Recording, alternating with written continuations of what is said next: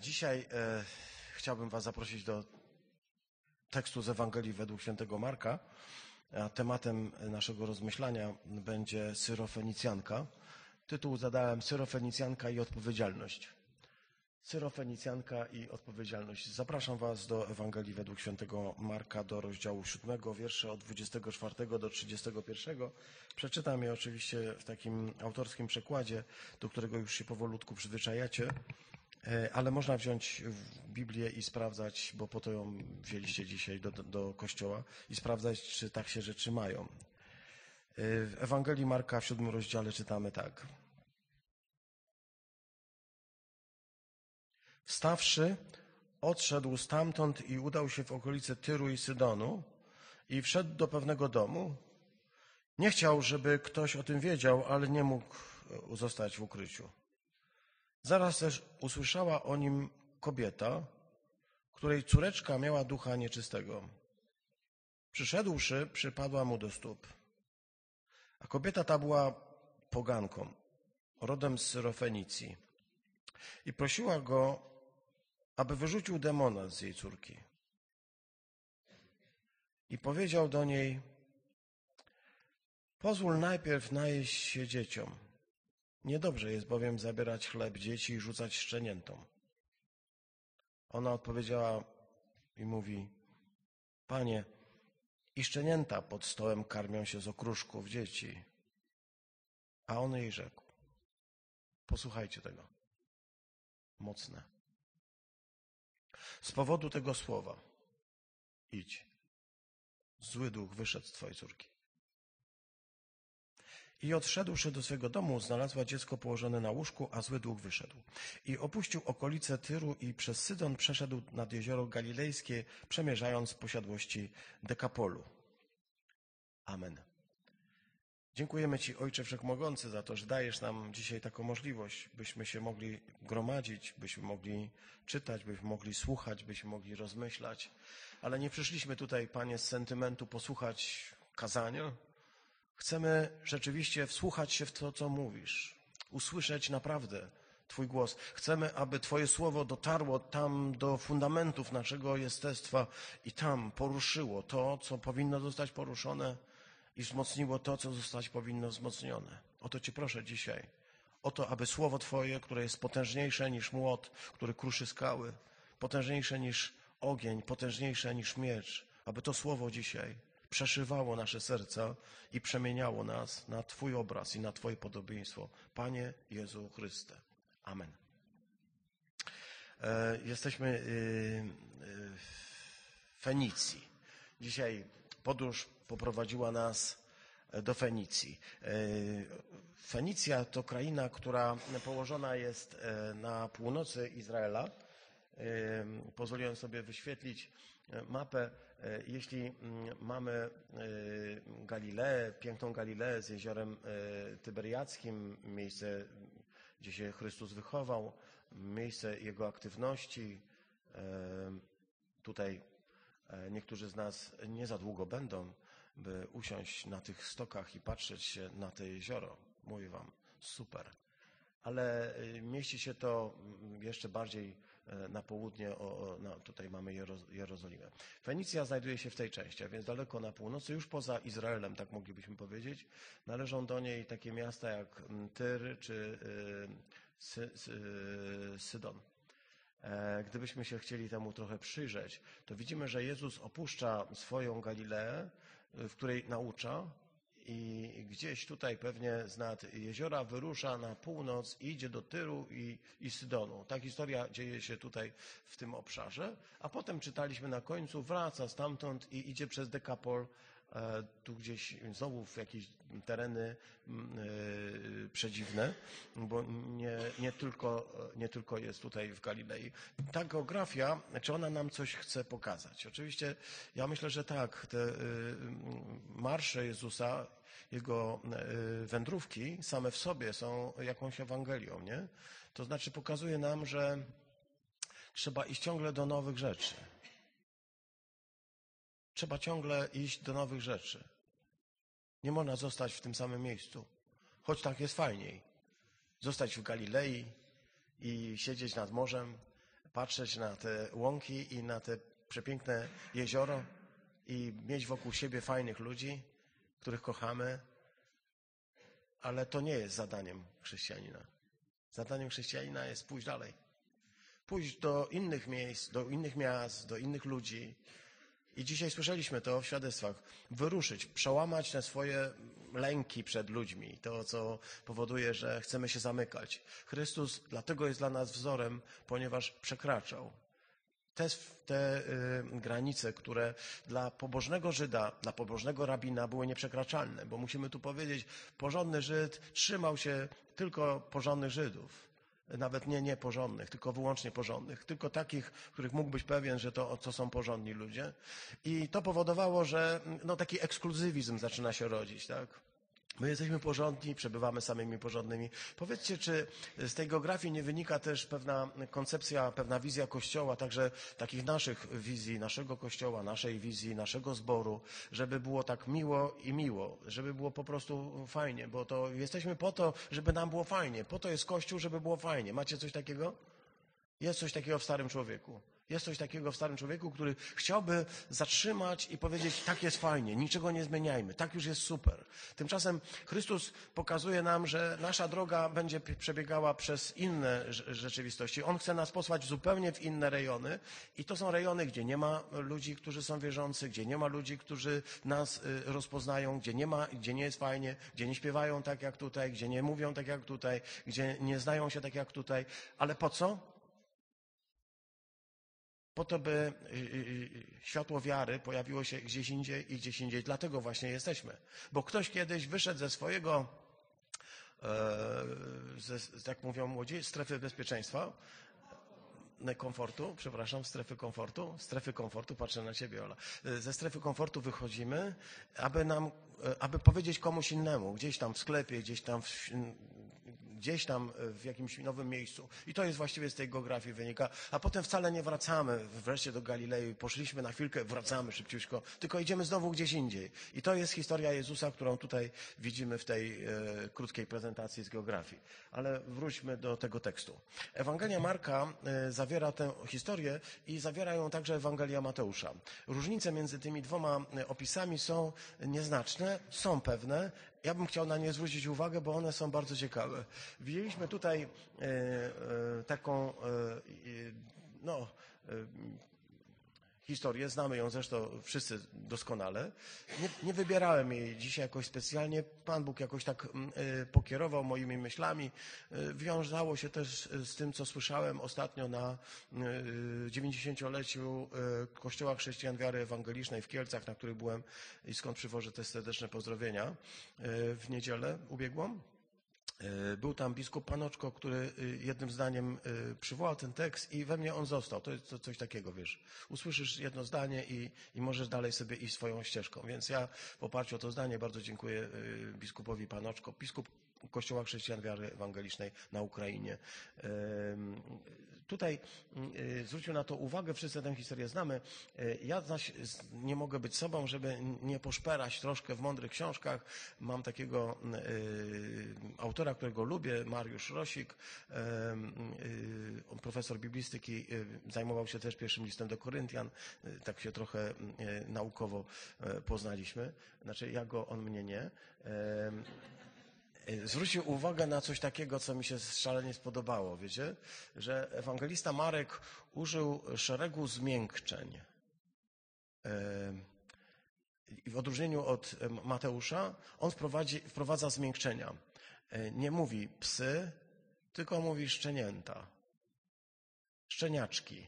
Nie mówi e, córka, tylko córeczka. Nie mówi okruchy, tylko okruszki. I na to zwrócił uwagę e, e, Mariusz Osik. E, pomyślałem sobie, z tego coś na pewno wynika. Wynika, co wynika z takich zmiękczeń? Jakaś bliskość, jakieś ciepło, tak? Kiedy mówimy córeczka, to, to jest coś więcej niż córka. Kiedy mówimy mamusia, to jest coś więcej niż matka. Kiedy mówimy tatuś, to jest ktoś więcej niż, kiedy mówimy dziadek, prawda? To, to jest coś więcej niż dziad. Szczenięta, okruszki, E, może nie lubimy takiego słownictwa. Twardzi faceci wolą raczej psy, córy, dziad. E, tutaj mamy coś innego. Powiedziałem, że e, ten, ten, ten tekst przyszedł mi tak jakoś na myśl e, w kontekście pewnego rozważania, które słyszałem, ale pojawia się zupełnie inna rzecz. Mianowicie niedawniej, jak może 3-4 tygodnie temu, nie, nie chcę tego rejestrować, rozważałem taką historię o pewnym ojcu. O ojcu, który pojawił się wśród apostołów, gdy Chrystus był na górze Tabor, na górze przemienienia, albo na górze przemienienia, bo czy to była góra Tabor, nie wiadomo. Na górze przemienienia pojawił się pewien ojciec y, z problemem ze swoim synkiem i y, uczniowie nie byli w stanie mu y, pomóc. Prawda? Pamiętacie tę historię? Nie byli w stanie mu pomóc. On błagał ich o pomoc, a oni wdali się w dyskusje, takie facebookowo-internetowe dyskusje na, na wyższości świąt Bożego Narodzenia nad świętami Wielkiej Nocy. Znacie to, nie? Możemy dyskutować bez końca. Co jest ważniejsze? To święto, czy tamto święto, czy tak to wygląda, czy tak to wygląda. Tymczasem człowiek potrzebuje ratunku. I wolimy dyskutować niż, niż pomóc. Nie jesteśmy w stanie pomóc. Przychodzi Chrystus i reaguje. Rozważaliśmy to. To była historia o ojcu, który przyszedł z własnym synkiem, aby, aby pomóc, aby mu pomóc. Tutaj jest historia z kolei dotycząca matki. Y, zauważyliśmy. To jest bardzo podobne. Więc tam był ojciec, który przyprowadził swojego synka i, i ten synek był, y, miał złego ducha. Tu mamy mamę, która przy, mówi o swojej córce, która też ma złego ducha. Co łączy obie te historie? Rodzicielstwo. Rodzicielstwo, to znaczy rodzic, jako osoba, której najbardziej zależy na, na dziecku. Ona miała pewnie y, koleżanki, syn miał pewnie kolegów i w ogóle mogli być fajni, ale to rodzice y, myślą o ratunku dla dziecka. Taka jest prawda. W Ewangelii Mateusza, gdybyśmy y, wzięli 15 rozdział tej Ewangelii, możemy przeczytać coś takiego. Jezus odszedł stamtąd, udał się w okolice Tyru i Sydonu, a pewna kobieta kananejka. Y, w naszym y, markowym tekście y, nazywała się Helenką. Helenka, tłumaczona najczęściej jako poganka i jeszcze z dodatkiem syrofenicjanka. Mateusz mówi na nią kananejka. Zobaczcie, jedna kobieta, tyle, tyle nazw.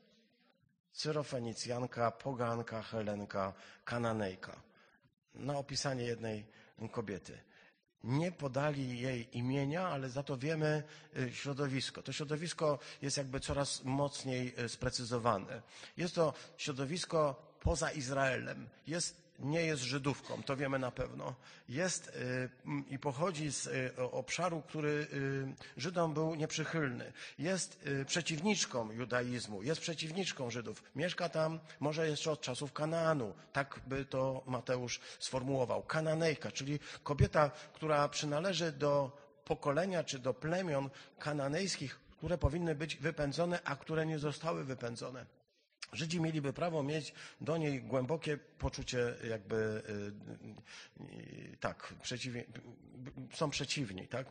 Y, taka kobieta generalnie nie powinna znajdować się w orbicie zainteresowania. Jest zresztą z kilku powodów kobietą, która nie powinna znajdować się w orbicie zainteresowania Chrystusa. Po pierwsze dlatego, że nie należy do y, jego rodziny, do jego y, rodu, do jego umiłowanego Izraela. Nie należy, więc y, już z tego powodu nie jest. To jest po pierwsze. Po drugie, po drugie jest kobietą, która zaczepiła Chrystusa, a to nie jest przyjęte.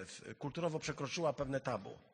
E, kobieta nie powinna rozmawiać z mężczyzną, sama go zaczepiać, bo tak było, takie było tabu, takie było tabu kulturowe. Ale jeszcze jest jedno tabu kulturowe. Ona nie tylko go wzięła i zaczepiła, ale jeszcze na dodatek yy, yy, prosiła go o coś w sposób nachalny, a więc była na dodatek niegrzeczna.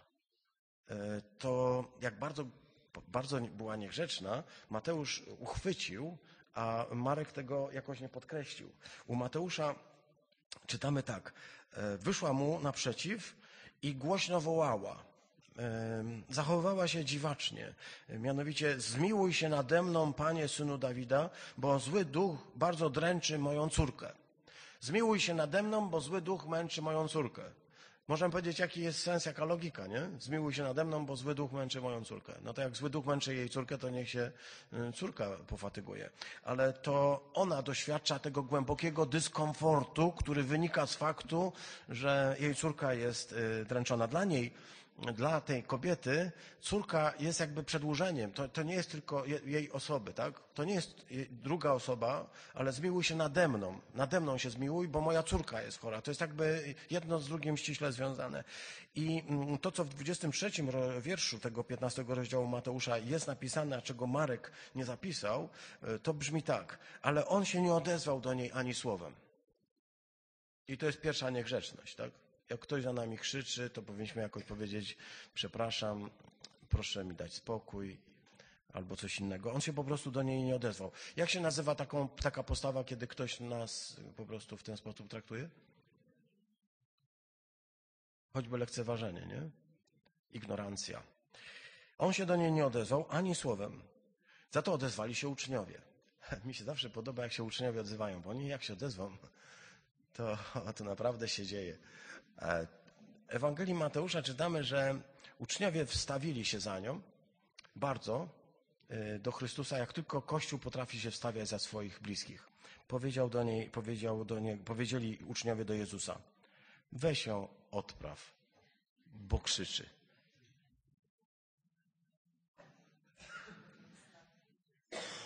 Zawsze mi się te teksty podobają, a jest ich wiele, kiedy uczniowie pokazują swoją twarz kiedy Kościół pokazuje swoją twarz.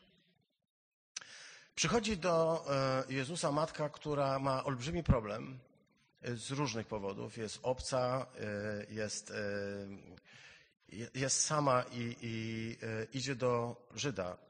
Rozumiesz, co to znaczy? Dla kananejki dumnej ze swojego judaizmu, która idzie do, do Żyda. Idzie do Żyda, aby go prosić o pomoc. To jest, to jest, wiesz, ona jest złamana. Tak? Prosi swojego wroga o pomoc.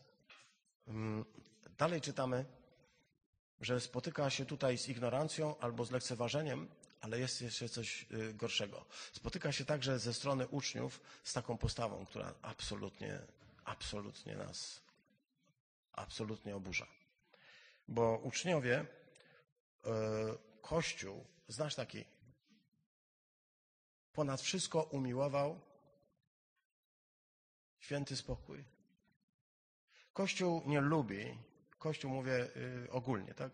Kościół nie lubi, jak się mm, coś tak dzieje, tak wiesz, nie, nie pomyśli. Kościół lubi, jak wszystko się dzieje tak, jak trzeba i zawsze jest fajnie. Tymczasem tutaj pojawia się y, y, Kościół, tak jak tutaj widzimy, pojawia się sytuacja, w której Kościół, co powinien zrobić Kościół w takiej sytuacji? Co powinniśmy my zrobić, siostry, bracia, gdy widzimy taką sytuację? Kobieta woła o pomoc Chrystusa. Co robimy w takiej sytuacji? wołamy z nią. Jak to mówią e, stare porzekadła ziąsiątkowe, stajemy na naszych kolanach. Stajemy na naszych kolanach i walczymy o kobietę, która jest w trudnej sytuacji.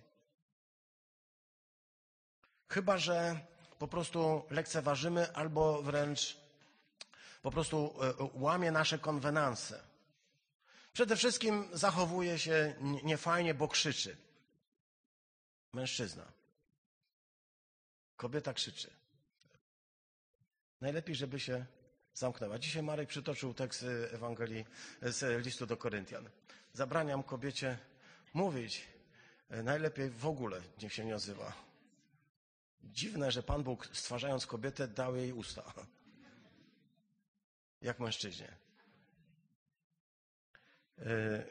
Ja myślę, że tutaj to przełamywanie stereotypów jest, jest, jest fenomenalne.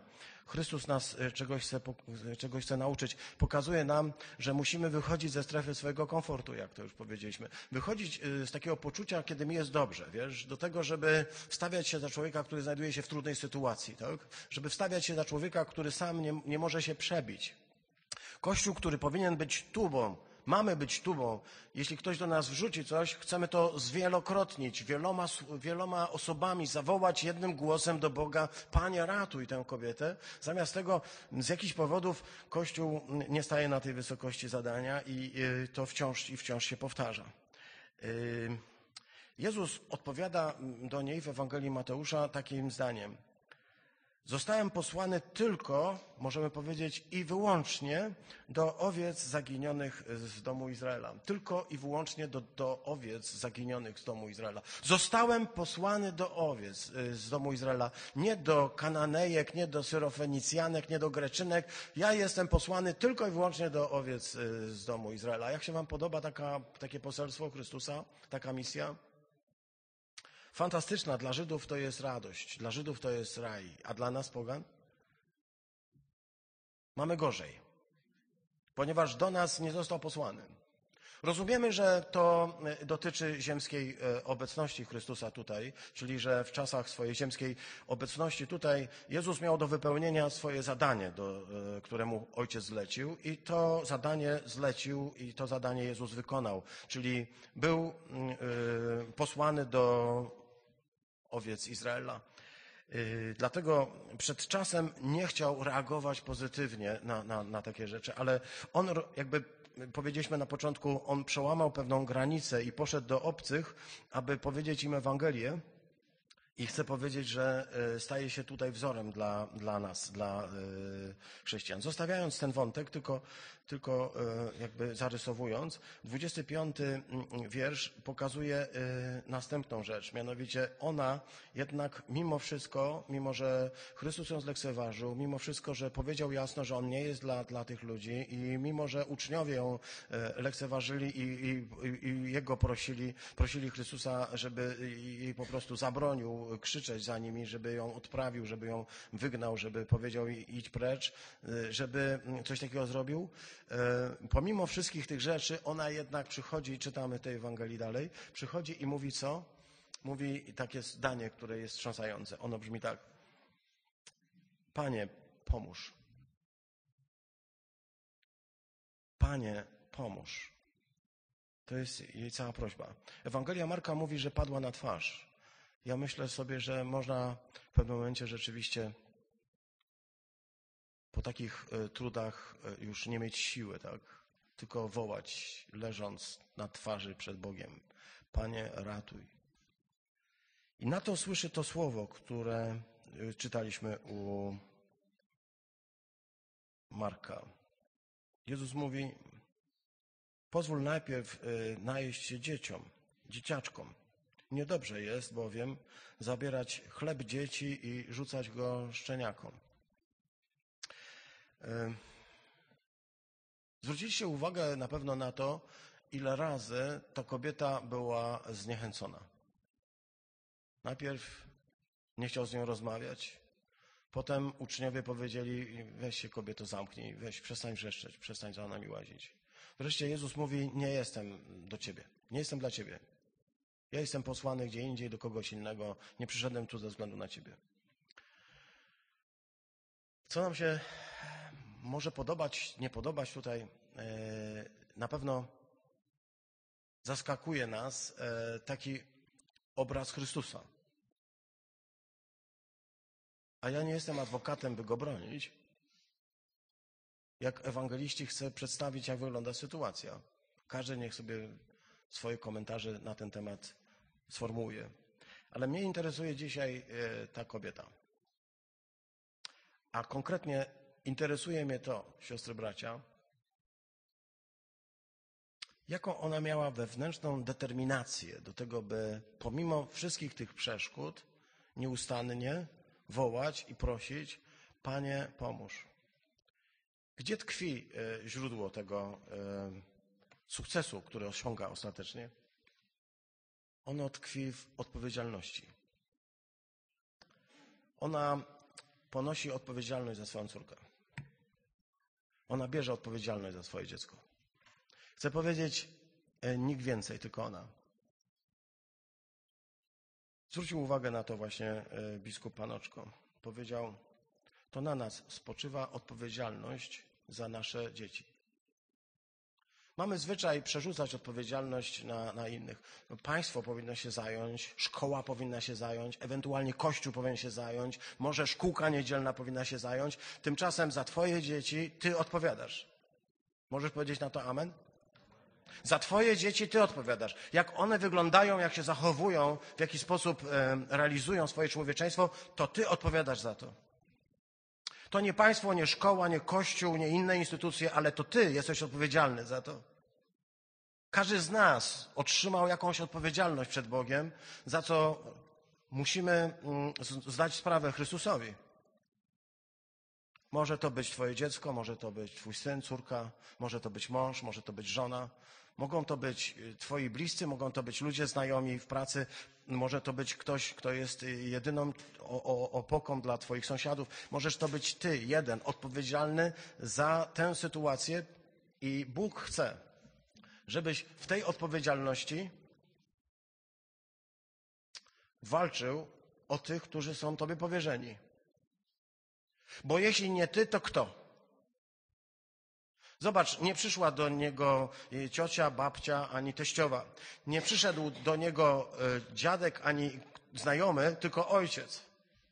W tamtej historii ojciec bierze odpowiedzialność za swojego syna i przynosi go do Chrystusa z prośbą: Panie, uratuj, bo twój kościół nie może mi pomóc.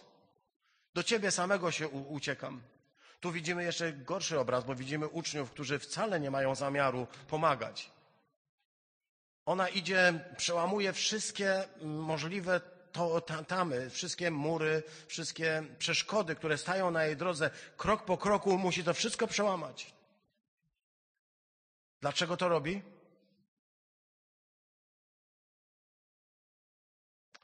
Ponieważ kocha swoje dziecko i czuje odpowiedzialność za nie i nie jest y, wypaczona przez socjalizmy i jakieś inne bolszewizmy. Nie ma na myśli, że za dziecko jej odpowiadają inni ludzie. Ona ma świadomość, że jeśli ona nie weźmie sprawy w swoje ręce i sama nie przyjdzie do Chrystusa, by błagać Go o pomoc, to nikt jej nie pomoże. To jest odpowiedzialność, jaką ty masz przed Bogiem. Walcz! Nie poddawaj się! Nie zrzucaj tego na Kościół, nie zrzucaj tego na innych. Ci inni, ten Kościół może ci nie pomóc. To ty jesteś odpowiedzialny za swoje dzieci. Nie możemy rozkładać rąk, mówić, cóż ja mogę zrobić, bo jest coś, co pokazuje, że można pokonać, chociaż wydaje się to niemożliwe. Chcę powiedzieć, że to nie jest proste. Ta historia mówi nam o tym, że to nie jest proste. Ta historia nie mówi, że to jest wszystko jak wiesz, jak, jak po prostu bajka, tak? Przyszła, powiedziała proszę i już, wszystko jest dobrze. Nie. Ta historia mówi o tym, że Bóg wystawia ją na próbę. Że Chrystus wystawia ją na próbę. Tak to rozumiem. Że wielokrotnie wystawiają na próbę. Milcząc, ignorując, lekceważąc. Z jej perspektywy tak to wygląda. Bo jeśli człowiekowi naprawdę na czymś zależy, to będzie się dobijał. Jeśli jest odpowiedzialny za swoje dzieci, to nie może być tak, że raz zawołam, drugi raz zawołam, no widzisz, nic się nie dzieje. Walcz! Do tego jesteś powołany jako rodzic. Walcz, do tego jesteś powołany jako mąż. Walcz, do tego jesteś powołany jako dziadek. Do tego jesteś powołany jako człowiek. Walcz i się nie poddawaj. Nie zachowuj się w ten sposób, jakby to było poza Twoimi możliwościami, bo właśnie to jest Twoją odpowiedzialnością. Walczyła o swoją córkę, dlatego jest dla nas bohaterką. Dlatego ten ojciec jest dla nas bohaterem, ponieważ walczył o swoje dziecko, o swojego syna. W sytuacji, kiedy wszystko wydawało się jest przy, jakby przeciwne, jest e, przeciwko niemu. On walczy. Możesz powiedzieć, nie mam siły. Popatrz na nią. Jej było jeszcze gorzej. Kananejka, Syrofenicjanka, Greczynka. Jezus mówi, nie będę cię słuchał. Kościół mówi, zamknij się. A ona pada na twarz i dalej walczy. I słyszy słowa, które są okrutne. A brzmią, nie rzuca się chleba szczeniętom. A ona w tę logikę wchodzi. Nie obraża się na Boga. Znam ludzi, którzy się obrazili i poszli, ponieważ nie zachował się wobec nich jak trzeba. Ja chcę Ci powiedzieć, wiesz, jak Bóg może się zachować wobec nas, jak powinien się zachować wobec nas, na co my zasługujemy, żeby się wobec nas zachował? Powinien postawić spiżową ścianę między nami i nigdy z nami nie rozmawiać, bo nie jesteśmy e, ludźmi, którzy są dla niego partnerami. Ktoś powiedział, że najgorszą wiadomością, jaką może usłyszeć, to to, że Bóg jest dobry. To jest najgorsza wiadomość. Dlatego, że On jest dobry, a ja jestem zły. Dlatego, że On jest święty, a ja jestem grzeszny. Jeśli On jest naprawdę dobry, to jak On może chcieć mieć ze mną re relację? Jeśli On jest naprawdę święty, taki wiesz, że nie ma w Nim ani ciut, nawet cienia jakiegoś nieświętości, to jak ja mogę się w Nim znaleźć? Ze swoim egoizmem, ze swoim myśleniem, ze swoimi grzechami. Jak ja mogę się znaleźć? Czy to jest dobra nowina, że Bóg jest święty i że jest dobry? Czy to jest dobra nowina?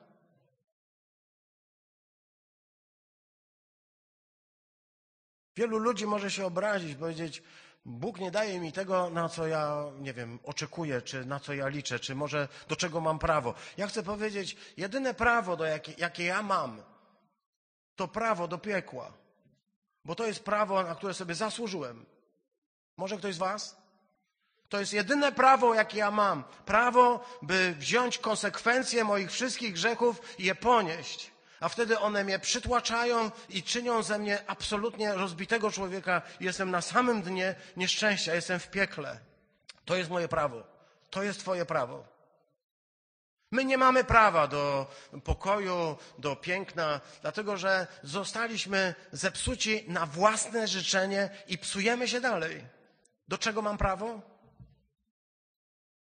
do niczego, co jest z Bogiem związane. Na dodatek On jest dobry i święty, a ja jestem zły i grzeszny.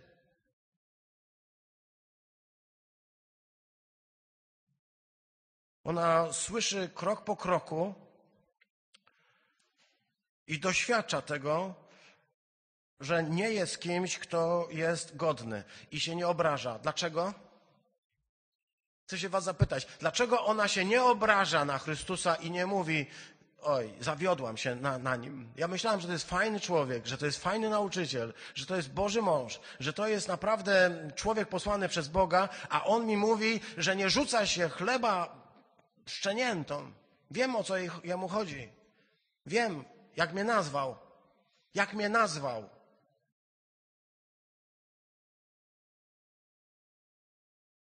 Chcę się Was zapytać, do czego Wy macie prawo? Bez Chrystusa. Bo jeśli uświadamiamy sobie, do czego mamy prawo, to może wtedy zrozumiemy, na czym polega sukces tej kobiety. Dlaczego zwyciężyła? Dlaczego tak uparcie walczyła i dlaczego wygrała? Chcę się Was zapytać, widzisz dlaczego? Zwyciężyła dlatego, że przyznała rację Chrystusowi powiedziała tak: Jestem niegodna. Nie próbowała mu udowodnić, że jest coś warta. Nie próbowała mu udowodnić, że on powinien coś zrobić. Nie próbowała stanąć w opozycji i powiedzieć, co ty myślisz. Ja też mam swoją wartość. Ja znam swoją wartość. Wiesz, tu jest takie słowo użyte w tym tekście, gdybyśmy na niego po grecku popatrzyli, że jej córka leżała w łóżku jest napisane.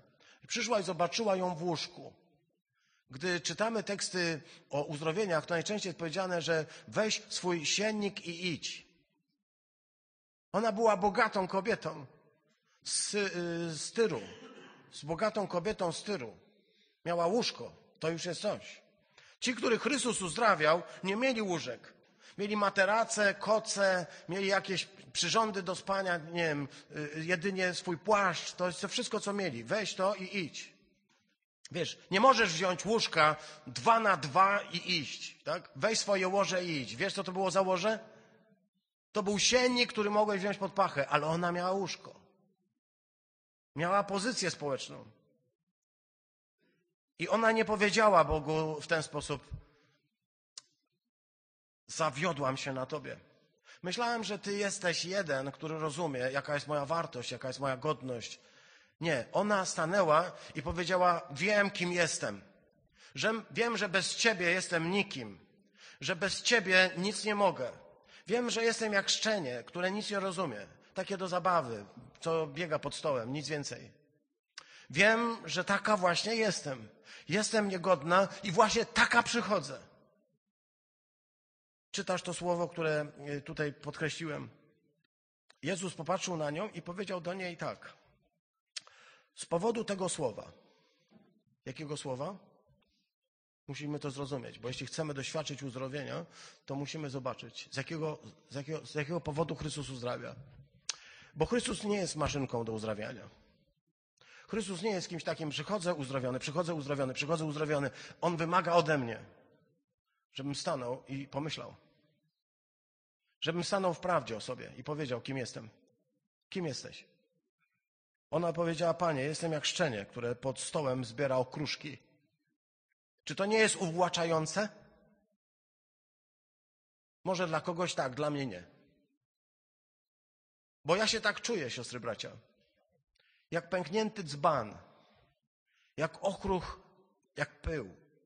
Nic więcej. I mogę to Chrystusowi powiedzieć: Panie, jestem jak ochruch ziemi, jak pył ziemi. Nie mam nic dobrego w sobie. Jestem jak szczenie, jestem jak nieczysty. Jestem niegodny. Staję przed Tobą, aby walczyć o moją córkę. Nie o siebie. Taki niegodny staje przed Tobą, aby walczyć. Właśnie taki. Jezus się popatrzył i powiedział: Z powodu tego słowa idź. Z powodu tego, co, co słyszę. Z powodu tego, że się ze mną nie kłócisz, że nie próbujesz mi udowodnić, kim jesteś, jaki jesteś, jaki jesteś piękny, wspaniały i dobry, ale z powodu tego, że wiesz, kim jesteś. A mimo to przychodzisz do mnie. To były próby. Chcę Ci powiedzieć, chcę Ci dzisiaj powiedzieć, że Bóg wystawia nas na e, próby. Słuchałem ostatnio, myślę, że kiedyś do tego wrócę. Takiej wersji modlitwy Ojcze Nasz, gdzie jest powiedziane i nie dozwól nam, byśmy ulegli pokusie, zamiast nie budź nas na pokuszenie, wiesz. Ale ten przekład, nie dozwól nam, byśmy ulegli pokusie, nie jest poprawny filologicznie. Nie dajcie sobie wmówić, że lepiej będzie. Nie. Bóg nas próbuje. Tam może zamiast nie wódź powinno być dzisiaj w naszym przekładzie po prostu nie testuj nas, nie próbuj nas. Nie tyle nie wódź na pokuszenie, a do tego kiedyś wrócimy.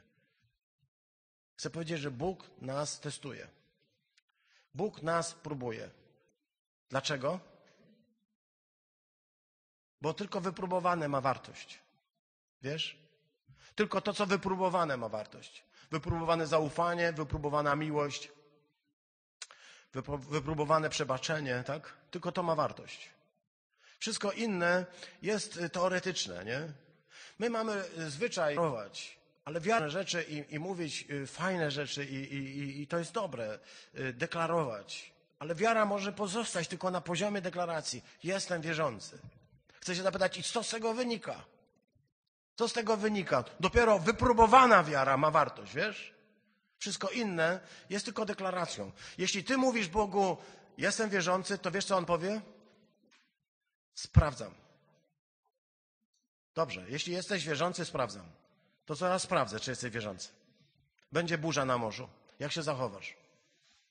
Jestem wierzący, Panie Boże, ale nie aż tak. Jeśli jesteś wierzący, Bóg powie, sprawdzam. Dzisiaj wielu z nas zadeklarowało swoją wiarę na tym miejscu. Wyznawaliśmy Boga, który jest dobry, łaskawy, ale zaraz jak stąd wyjdziemy, my tak wyznawać Boga, że jest święty i wspaniały i możemy naprawdę pięknie śpiewać, ale zaraz jak stąd wyjdziemy, Bóg powie, dobrze, to teraz sprawdźmy.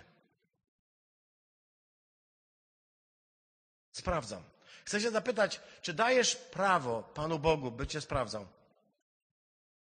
Czy dajesz mu prawo?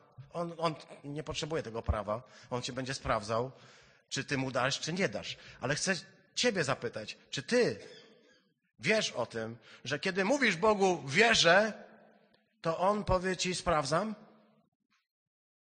A co wtedy z twojej wiary? Czy ona jest tylko wtedy, gdy ty możesz powiedzieć Aleluja w kościele, jaki Bóg jest dobry, a co będzie, gdy wyjdziesz zdrowiona? To z powodu tego słowa twoja córka jest uzdrowiona. Co mi się podoba w tej historii? Wszystko. Podoba mi się ta kobieta, która jest absolutnie zdeterminowana i ma poczucie odpowiedzialności. Ona wie, że ona odpowiada za swoje dzieci. Ona nie zrzuca tej odpowiedzialności ani na prawo, ani na lewo, ani na państwo, ani na kogokolwiek innego. To ona bierze tę sprawę w swoje ręce i mówi: Panie, ratuj. To mi się w niej podoba. Tobie też? Bo jest odpowiedzialna. Bo nie próbuje powiedzieć, że to państwo powinno się opiekować Twoimi rodzicami starszymi, Twoimi krewnymi, którzy nie, nie, mają nikogo innego. On mówi, weź odpowiedzialność za to i mi się to w niej podoba. Bierz mami, jakby walczy pomimo tego, że wciąż i wciąż spotyka się coraz innymi formami, jakby y, przeciwnościami, które ją mogą, o, o, nas nieraz już jedna rzecz zniechęca, a ona ma jedną, drugą, trzecią, czwartą i to nie jest tylko ze strony Kościoła, ale jakby sam Bóg, który w ogóle nie odpowiada, bo On może nas sprawdzać. Zależy ci na twoim dziecku? To walcz. Tak jak ona.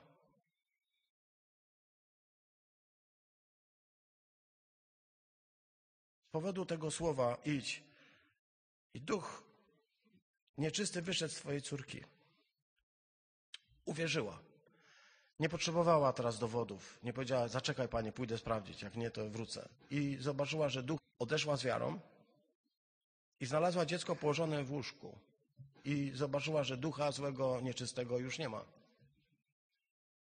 To wszystko stało się e, nie dlatego, że córka wołała, nie dlatego, że córce zależało, ale dlatego, że miała kogoś, kto ją bardzo kochał. Miała matkę, która o nią walczyła. Miała tak jak ten syn miał ojca, który nie pozwoliłby, y, wmówiono mu, że już nie ma żadnej innej okoliczności, że nikt mu nie pomoże. Jest ktoś, kto walczy. Ja myślę, że ktoś o ciebie walczył, dlatego tu jesteś. I dzisiaj Bóg daje ci taki oręż w postaci modlitwy, żebyś ty teraz walczył o następnych. Żebyś walczył, weź odpowiedzialność.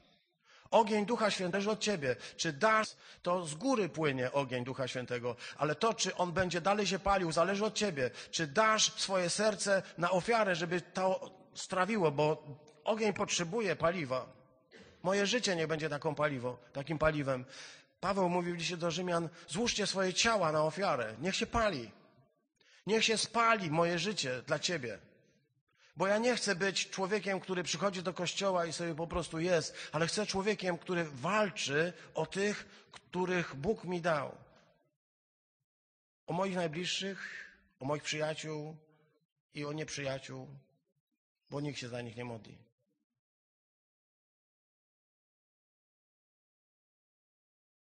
I w tej chwili. A Jezus powiedział: Kobieto, wielka jest Twoja wiara. Wszyscy marzymy o tym, by działy się takie rzeczy wśród nas.